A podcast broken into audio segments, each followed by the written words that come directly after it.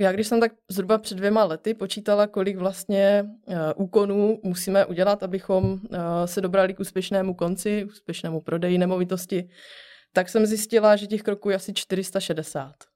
A to bylo před dvěma lety, dneska už by jich bylo asi více. Ale vidím ti na očích, že tam máš ještě nějakou větší pecku. tak čím, čím, bych, čím bych začala? Začni. Řekni fakt něco šíleného. To nej, nej, nejhoršího, co, s čím se spotkala. No a já bych třeba pokračovala dalším častým mm-hmm. mýtem a to je to, že právě u panelového bytu se nemůže nic moc stát. Nejhorší potom si myslím případ je ten, že když eh, vlastně o tom vůbec nevíte eh, a zjistíte to za pár let, že něco takového se bude dít, tak co s tím potom? Koupil jsem byt uh, vlastně bez přístupu nebo dům bez přístupu. RZ. nedávna, když se řeklo RZ, mohla to být zkrátka pro realitní zákon, realitní zprostředkování, ale ode dneška také pro realitní zákulisí. Já vám přeji krásný den, doufám, že se máte báječně, ať už jste kdekoliv, ať už děláte cokoliv, tak doufám, že se vám to daří a vítám vás u našeho nového pořadu Realitní zákulisí s Filipem Mlčochem a Lucí Hladkou. Dobrý den. Proč realitní zákulisí? No zkrátka protože jednoho dne jsme se takto uh, s Lucí bavili a zjistili jsme, že jak naši klienti, tak zájemci na prohlídkách, vlastně lidé, kteří nejsou úplně zainteresovaní uh, v té naší profesi, tak uh, mají velice malé ponětí o tom, nebo povědomí o tom, co naše práce obsahuje a spíše když v tom lepším případě si uvědomí takových těch, nebo jde vidět takových těch 10% eh, té práce.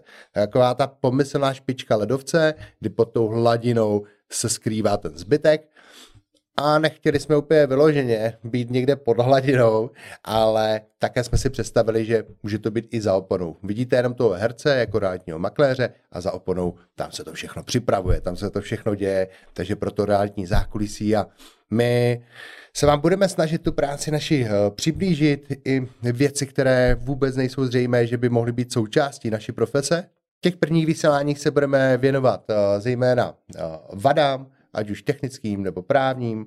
Budeme se bavit o vadách, které buď to nikdo ani neskoumá, nebo neví, že se mohou stát.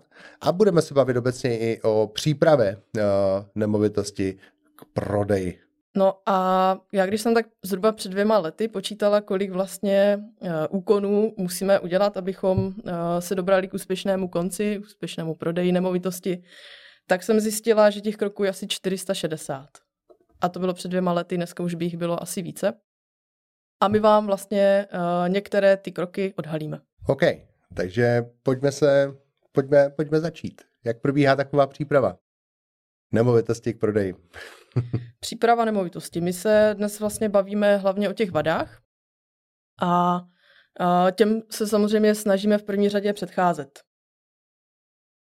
Má to takový obecný pojem a je to správno. Takže pojďme se podívat na přípravu nemovitosti k prodeji a podíváme se na to správno. Co je to vlastně to správno? Správno je souhrn dokumentů a informací pro maximální transparentnost prodeje. A jak vypadá a co obsahuje. Tak my to správno zachycujeme vlastně v takovém dokumentu, kterému říkáme podrobný popis nemovitosti, který má zhruba 30 stran a jsou v něm obsaženy informace a rozděleny informace do jednotlivých celků přehledných. A ty informace vlastně získáváme z dokumentů, které zhromažďujeme v průběhu té přípravy, v rámci které vlastně odhalujeme i ty vady.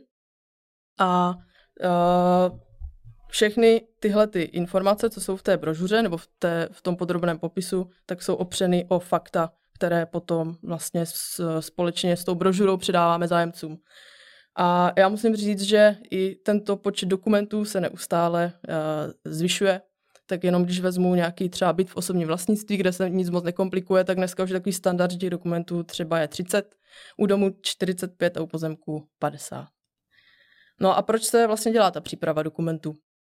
Abychom odhalili vady, a to i ty, o kterých se málo ví, uh, proto zůstávají skryty, uh, nebo je nikdo neskoumá, anebo neví, že se můžou stát.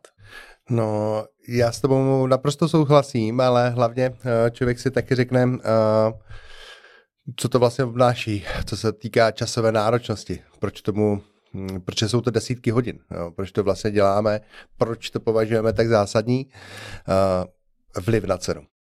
Opravdu vliv na cenu. Asi mi potvrdí, že čím eh, detailněji my tu nemovitost jako takovou známe, čím detailněji jsme ji schopni popsat, tím více máme odpovědí na otázky případných zájemců což eh, v jejich očích potom nemovitost dělá důvěryhodnější. Ono mnoho vád eh, vlastně lze i snadno napravit. Jo, ale musí být jasně popsány.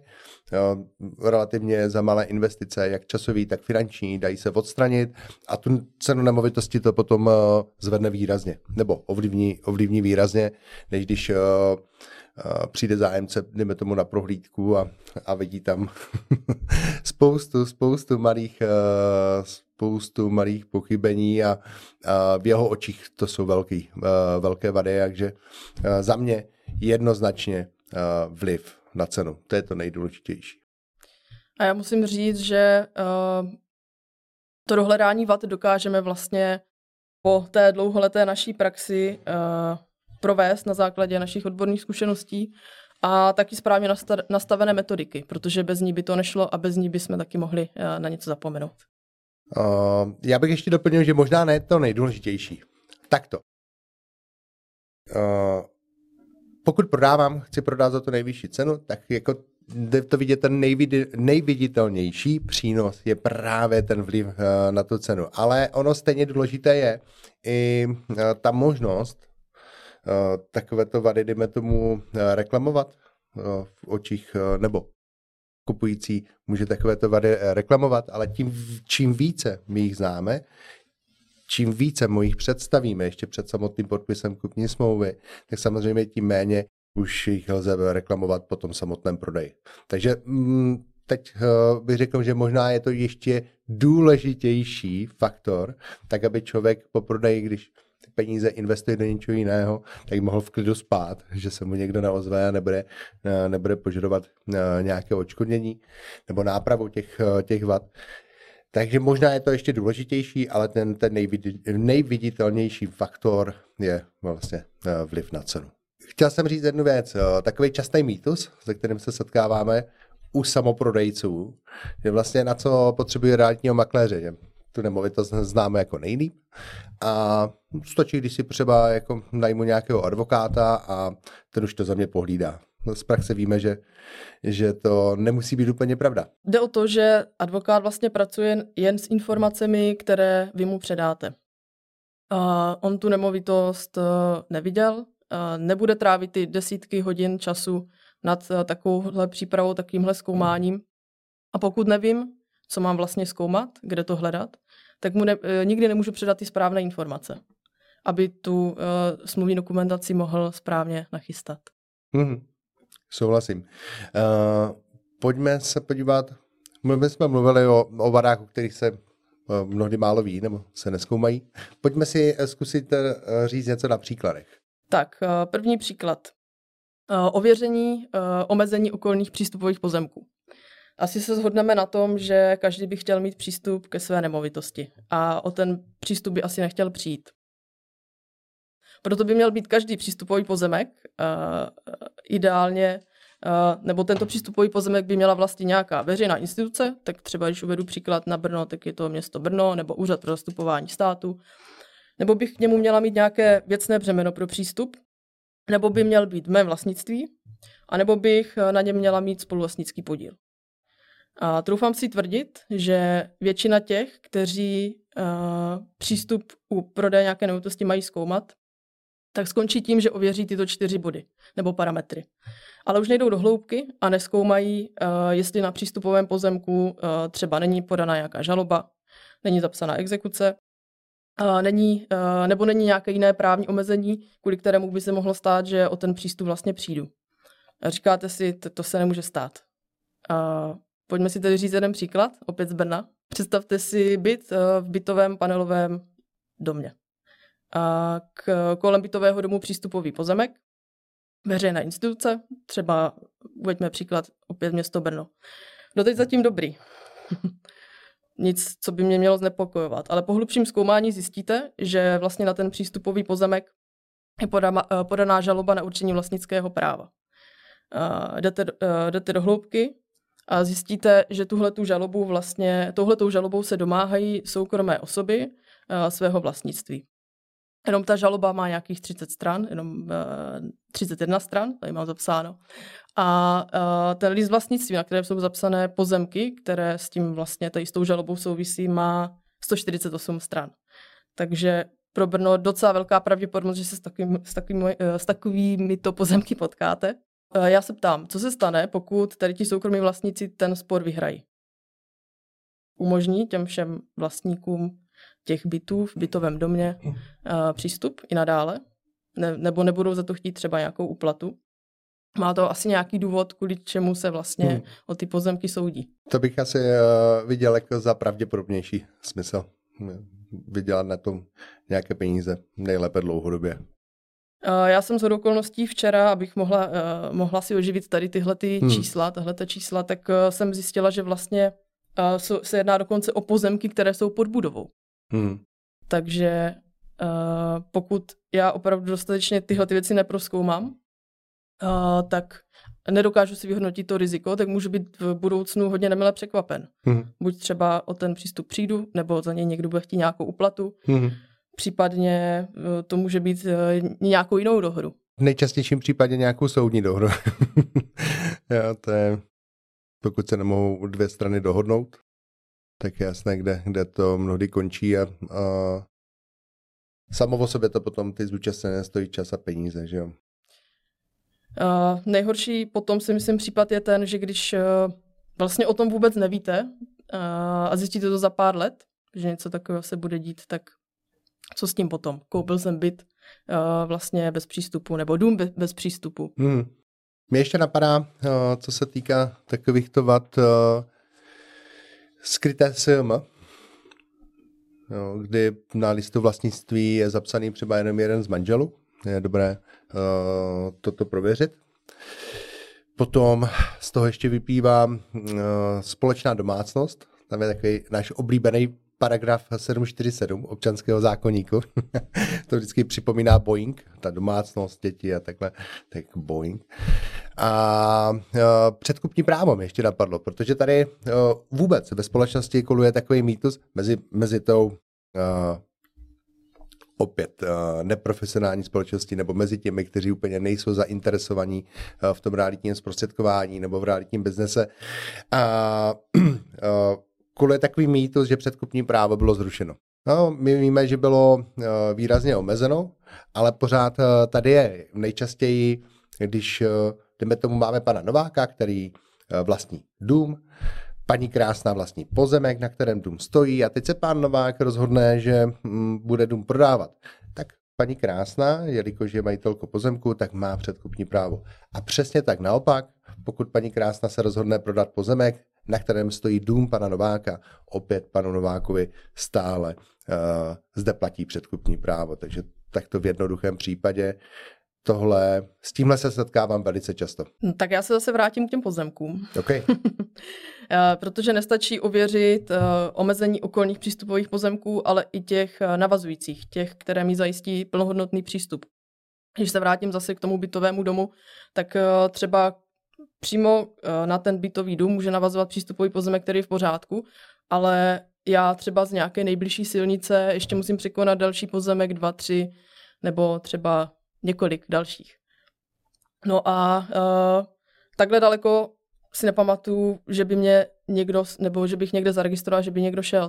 Uh, takže uh, je potřeba to zkoumat, protože když si vezmu nějaké poslední případy, co jsme řešili, tak uh, já jsem šla třeba až tři kilometry daleko a zjistila jsem, že my prodáváme nemovitost, uh, cílíme tam vlastně na skupinu zájemců z Brna, a ta skupina zájemců z Brna musí jet, jet přes kruhový objezd Černé hoře. A ten kruhový objezd jsem zjistila, že tři kilometry daleko od té hmm. nemovitosti, co, co jsme prodávali, že eh, je na něj zapsaná, že, že patří uh, nějaké veřejné instituci, teď už přesně nevím jaké, ale to je jedno, ale hmm. že je na něm zapsaná exekuce. Takže já se ptám, co potom s takovým pozemkem, uh, na který je zapsaná exekuce, komu potom bude patřit? No, na tenhle případ si eh, vzpomínám. Tam jsem tím s něčím eh, pomáhal, ale No, to myslím, že se potom našla i odpověď vlastně, co s tím. Myslím si, že Určitě, určitě. Je to samozřejmě potřeba potom proskoumat hodně do hloubky, hmm. protože my musíme těm zájemcům vlastně sdělit, co to pro ně znamená. Jaké je to pro ně riziko, jestli je eh, třeba v procentech 1%, 100%, že to bude problém. Jasný. Tak aby eh, s tím byli obeznámeni, aby se teda na základě toho dokázali rozhodnout, jestli o takovou nemovitost mají zájem. A já teda musím říct, že nejedná se jenom o kruhový objezd Černé hoře, ale opět tahle ta instituce vlastní spoustu dalších pozemků, mm. takže když zase půjdu zpátky do minulosti, kde jsem prodávala třeba byt v zastávce u Brna, tak jsem zjistila, mm. že i uh, do zastávky u Brna vede tato příjezdová cesta, Rozumím. na kterou je zapsaná žaloba. Tady, aby uh, nevzniklo takový uh, podezření, že všechno špatného se děje v Brně nebo v okolí Brna. Ne, je to z toho, eh, děje se to všude. Je to z toho důvodu, že eh, naše kancelář eh, sídlí v Brně, provozovnu, nebo tady kancelář máme v Černých polích a, a tedy i ty naše případy jsou nejčastěji z Brna a z okolí. Ale pozor na to, pokud jste z Ústí nebo někde z Třince, ty problémy jsou tam úplně stejný, ty vady jsou tam úplně stejný a my eh, se snažíme pouze přiblížit na, na těch příkladech z Brna.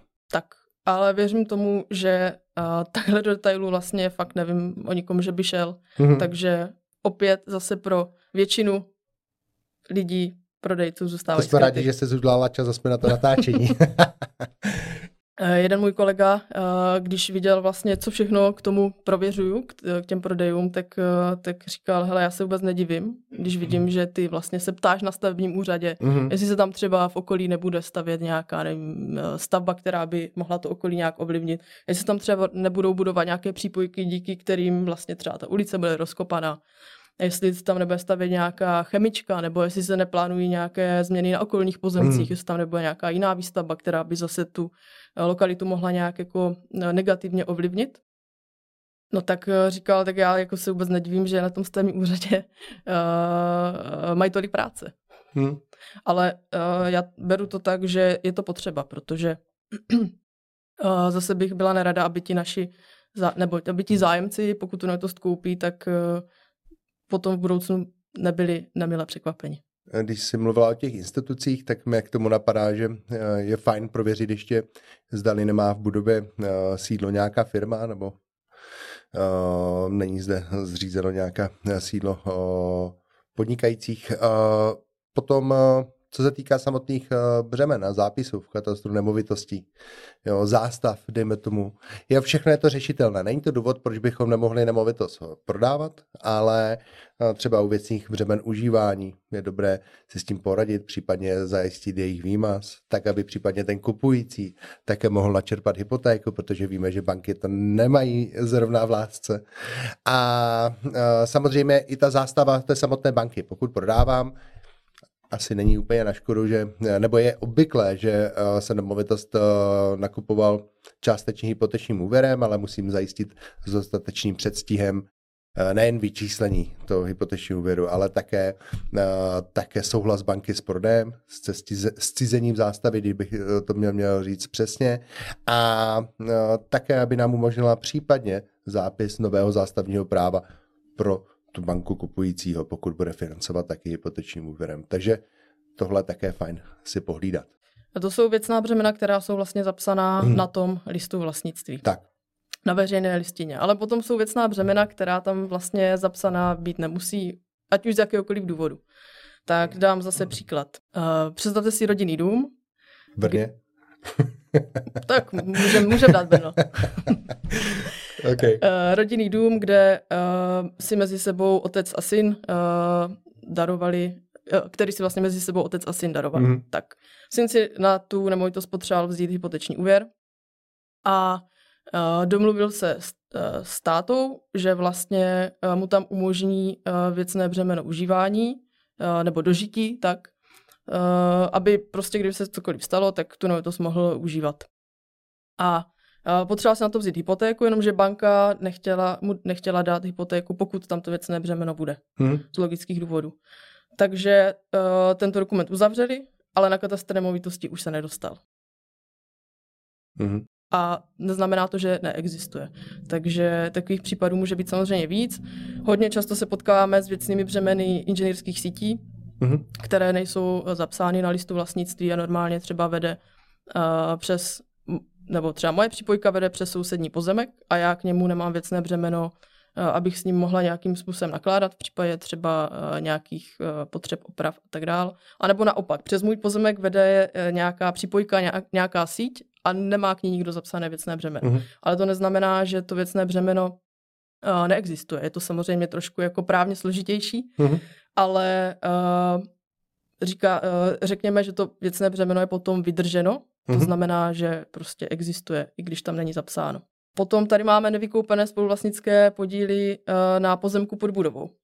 Tak zase si umím představit, že když už někdo prodává nemovitost, tak chystá ji na prodej nebo ji chystá na prodej, tak eh, ověří, eh, zda k bytu náleží spoluvlastnický podíl na budově a na pozemku. Ale nevím o nikom, že by zkoumal potom, kdo další má na tom stejném pozemku podíly. Proč je to důležité? Protože uh, může se stát, a potkala jsem se s tím párkrát už, že uh, na tom pozemku zůstaly zapomenuty nějaké nevykoupené spoluvlastnické podíly od nějaké zase veřejné instituce, třeba od České republiky. A nikdo o tom moc nevěděl. Prostě převáděl se byt, zapomněl se, zapomněl se tam podíl na pozemku. A pak zde je otázka, uh, co se s tím bude dít dál. Jestli tam za prvé ne- neexistuje předkupní právo potom té veřejné instituce a také pokud uh, to teda budou, bude chtít někdo napravit, tak kdo, kdo to zaplatí? Jestli to bez společenství vlastníků a tím pádem vlastně pokud já, takovým, uh, pokud já mám spoluvlastnický podíl, na té budově a na pozemku, tak jestli to pak nezaplatím já třeba. Kolik to bude stát? Bude to řádově desítky korun, stovky korun, tisíce, sta tisíce? Mm-hmm. Těžko říct. Takže proto je to důležité. To jsme zase měli eh, více k eh, těm eh, právním vadám. Já bych zase trošku to odlehčíme, tak bych řekl nějakou menší, jako třeba technickou. Napadla mi s tím se já setkávám opět. Jo, není to nic výjimečného. Přijdeš, vidíš stavbu, nějaký rodinný dům, nebo u rekreačních objektů je to úplně, řekl bych, s téměř pravidlem. Máš někde zapsanou chatku 15 metrů, 20 metrů, ale ty přijdeš a, a je tam přistaveno, dostaveno, nadstaveno. Úplně, wow, má, máte to super, je to hezký, ale hmm, také bych to mělo být stavební povolení a mělo by to být skolaudováno, protože v případě, že není, tak eh, co víme o dodatečných kolaudacích? Ano, jsou možné, ale je to běh na dlouhou trať a vždy s nejistým výsledkem. Že také se může stát, že v tom nejhorším případě stavební úřad eh, najde nějaké výrazné, významné pochybení a, a může eh, dokonce i trvat třeba na odstranění stavby, což, což nechcete jako kupující zjistit až potom, co to nemovitost skoupíte. Takže s, tím, s tímto se taky setkávám. No. Neskolodované části stavby, nebo vůbec neskolodované stavby jako takové. Opět, někdo má rodinný dům, zahradu a zase takový mýtu, že si myslí, že už si tam potom může postavit vlastně cokoliv. Jo, což o, také není pravda. A když jsme u těch staveb, když mám stavební povolení, OK, skolaudováno, taky se mi někdy stává, že tam třeba úplně nesedí výměry. Třeba podle evidenčního listu nebo technického výkresu je fajn. Opět, kdo to dělá? Jo? Tak když přijdu do, té, do, do bytu, do domu, tak uh, samozřejmě snažím se uh, vše co nejlépe přeměřit, tak abych opravdu zkontroloval, že to sedí s tou dokumentací, pokud je k dispozici. Jo, takže vlastně tolik ještě k těm technickým třeba vadám, co mi napadly. Uh, tak já se zase vrátím k těm pozemkům. OK. uh, co vím, že se třeba málo zkoumá, je to, jestli, uh, když mám třeba zase byt, bytovém domě, tak jestli náhodou k tomu bytu nenáleží ještě uh, nějaký, uh, nějaký podíl na okolním pozemku, ale třeba vzdálenější, má nevím, kousek hřiště, uh-huh. uh, nebo něco podobného.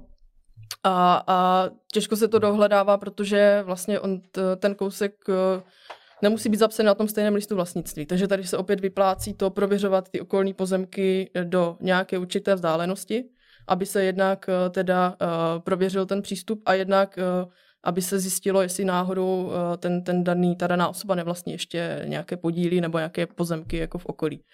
Může se to zdát, jako že se to vůbec nestává, ale stává se to docela často. A potom vyprodáte byt a zůstane tam ten zapomenutý, zapomenutý podíl na pozemku nebo zapomenutý pozemek v okolí, který vlastně jako čemu vám, čemu vám potom bude. Bude se to složitě potom řešit, přepisovat a může se, může se, to, může, může se to odhalit třeba do pár let, ale taky nemusí. No a pak bych ještě teda zmínila vadu nabývacího titulu, a to už je, bych řekla, docela extrém, který taky nevím o tom, že by někdo zkoumal. Ale pro mě je to pořád e, o nějaké práci s rizikem, takže já opravdu s tím rizikem pracuji tak, abych si ho v maximální míře dokázala vyhodnotit. A na, e, vada nabývacího titulu, co to je vlastně nabývací titul? Nabývací titul je listina, na základě které jsem vlastně nabil tu nemovitost, koupil, e, nebo mi byla darována, nebo jsem ji zdědil. No a co se týče toho nabývacího titulu, tak i ten má svoje rizika, protože když si dokážete vyhodnotit, jak je pravděpodobné, že třeba ten, od kterého eh, ten původní vlastník nemovitost koupil, a se může domáhat ještě zpětně, třeba odstoupení od mhm. smlouvy, mm-hmm. nebo tam byly nějaké třeba eh, nezhody v rámci společného mění manželů, nebo se jednalo o nějaké sporné dědictví. Tak eh, tohle to všechno už jenom vůbec komunikací s tím prodávajícím vlastně si dokážeme vyhodnotit, jestli to riziko je 1%, hmm. nebo 10%, nebo 100%, anebo 0,000. A to je vlastně smysl veškerého toho našeho zkoumání a snažení se, veškeré té práce, minimalizovat riziko. Protože asi nula, ideální nula, to je, to je řekl bych, asi vždycky může být nějaká teoretická možnost, ale my se snažíme vlastně té nuly co nejvíce se jí přiblížit. Vlastně riziko co nejblíže nule. Tak bych to řekl. No a já bych třeba pokračovala dalším častým mm-hmm. mítem a to je to, že právě u panelového bytu se nemůže nic moc stát, že tam mm-hmm. je mhm. všechno dané. Takže už jenom to, co jsme vlastně teď řekli, to se těch přístupů a spousty dalších věcí, Rozumím. tak eh, tady máme pár takových příkladů, co se vlastně v panelovém bytě může stát. Úplně jako z první dobrý, eh, co si vemu, tak, eh, tak jsou to třeba sklepy. Jo. Drtivé většině, drtivé většině ty byty mají nějaký svůj sklep, ale, ale můžu říct, že není výjimkou, že uh, využívají úplně jiný sklep, než v prohlášení vlastníka využívat mají a podobně. Jo. Potom je taky uh, slušný trouble, když uh, v tom sklepě máš Eh, vedení plynu nebo vody a podobně, protože v takovémto případě eh, bys ten sklep eh, neměla vůbec zamykat, aby to bylo vlastně v případě nějaké havárie stále, stále přístupný. Že jo? Parkovací místa, dejme tomu, také mohou být, uh, mohou být prohozená, je dobré, uh, dobré to prověřit. Když tam u těch parkovacích míst tam je to většinou sedělo, ale, uh, ale je dobré to prověřit zkrátka. Ty sklepy musím říct, že snad v každém prodeji, co jsem řešila to poslední hmm. rok až dva, tak... Tak, tam je, každém... tam, tam je to opravdu častější. A já myslím si, že to je asi daný tím, že to prostě tam je ta historie delší. Je to prostě panelový dům někdy ze 60. 70. let, no tak 50 let už, se, už to vyměnilo několik majitelů a um, že jo, všichni se viděli kulový blesk. Jasně, vyměnili si sklepy, protože tomu vyhoval ten, tomu tak. zase nevyhoval ten. Mnohdy hmm. o tom neví vlastně ani předsedové společenství vlastníků, takže mnohdy je to pro ně novinka. A není výjimkou, že uh, máme nemovitost, máme byt a k tomu se dokonce využívají dva sklepy, nebo tři sklepy. Jo. takže je dobré uh, zjistit vlastně, jaké to právo toho užívání tam je. Tak, tak, tak, protože vlastně ty sklepy jsou zapsány na hmm. listině, která se jmenuje, uh, která se jmenuje prohlášení vlastníka hmm. a ta přesně říká, k jaké bytové jednotce náleží jaký sklep, takže za mě je to potom právní průšvih a nedej bože, uh, pokud, ten, pokud já prodávám třeba byt, kde sklep má mít dva metry čtvereční a zjistím, že ten sklep má třeba metr čtvereční, tak je to taky nesoulad. Takže pozor na to. Ale vidím ti na očích, že tam máš ještě nějakou větší pecku. tak čím, čím, bych, čím bych začala? Začí. Ty už nás tady eh, diváci poslouchají dlouho, tak řekni fakt něco šíleného. Co to nej, nej, nejhoršího, co, s čím se spotkala? Tak eh, třeba nepovolený otvor v nosném panelu. Wow. Takže přijdu do bytu, zjistím, že je prostě otvor jinde, než bych čekala. Jasný. Tak se ptám, kde se tady ten otvor vzal. Je povolený, tak samozřejmě to, toto se děje docela často. Jo, takže nepovolený otvor v nosném panelu jednak statický, může být statický průšvih, hmm. musí to být eh, dneska ze zákona vlastně, musíte takovýhle zásah eh, povolovat. Nejenom stavební povolení, mm-hmm. musíte mít souhlas společenství vlastníků, musíte mít statický posudek, musíte mít uh, posudek uh, ohledně požární bezpečnosti. A nejhorší, co se může stát, když takový byt vlastně koupíte a zjistíte, že, že mm-hmm. prostě to není povoleno. A musíte to potom dodatečně řešit. A kolikrát je to i neřešitelné, protože mm-hmm. nemusí to být správně provedený otvor, společenství s tím nemusí souhlasit, je to společná část budovy, nedej bože, je to v prvním podlaží. Mm-hmm. Obecně asi platí, že čím víš, čím výš ten byt je umístěný, no, v čím vyšším patře, tím eh, je větší šance na, na, na to, že k tomuto povolení získá, že? protože tam nejsou takový tlaky, asi taková, není taková ta zátěž na, na statiku, ale není nikdy jistý, že vám eh, to povolí jako ve stejném rozsahu a, a jakém, jakém člověk žádá. No. A zvláště potom, když si to udělá prostě bez jakoukoliv svolení, povolení. Jak to potom řešit, jako když to zjistí, že tam je díra jako Brno a, a není povolena. Mm, je to klasické řízení na stavebním úřadě, jo. stavební povolení, okay. ke kterému potřebuješ vlastně výkresovou dokumentaci, potřebuješ požární zprávu, potřebuješ mm. vyjádření statika mm. a mhm. taky i souhlas toho společenství vlastníků. Rozumím. Což nemusí jako být jednoduché. Plně. Uh, tak uh, další vada. Uh, bytový dům je zapsaný jako rodinný dům. Hmm. To si asi řeknete, to se nemůže stát. Ale zrovna teď jsem narazila na další nemovitost, která takhle zapsaná je. Je to prostě velký právní průšvih. Hmm. Uh, rodinný dům má úplně jiné požadavky, parametry než uh, bytový dům. Takže je potřeba si na to dát pozor. Já vím, co to znamená, dokážu vlastně těm zájemcům předat informaci o tom riziku, protože to riziko může být, nebo ta rizika můžou být obrovská, není to jenom jedno riziko, je jich víc. Uh, Další, s čím jsem se potkala, tak uh, zase je to úplný detail, ale může to hodně znepříjemnit život i prodávajícím, i kupujícím, že třeba na vodoměru nebo elektroměru není, není plomba. Mm-hmm. Což může někdo vyhodnotit jako nepovolený odběr. Mm-hmm. Nebo na radiátorech nejsou měřiče, uh, měřiče tepla.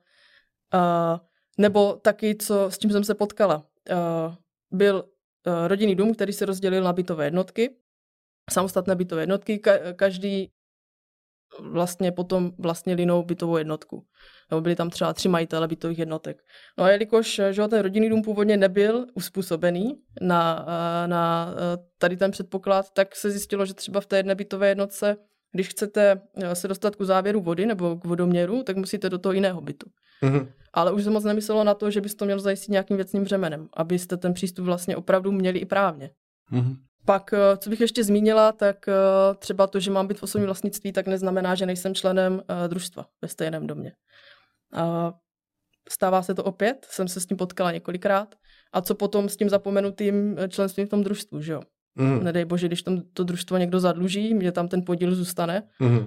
tak jsem zároveň vlastně podílníkem i na tom dluhu a jako prodávající vlastně o tom ani nemusím vědět. Tam Nebo jsem na to správně, zapomněl že se to většinou dělá u těch spoluvlastnických podílů, že tam někdo prostě ne, ne, nepřepsal spoluvlastnický podíl. Jo. Dokážu si představit, že asi často na nějaký kočárkárně, ze který se stala provozovna nebo něco podobného, že?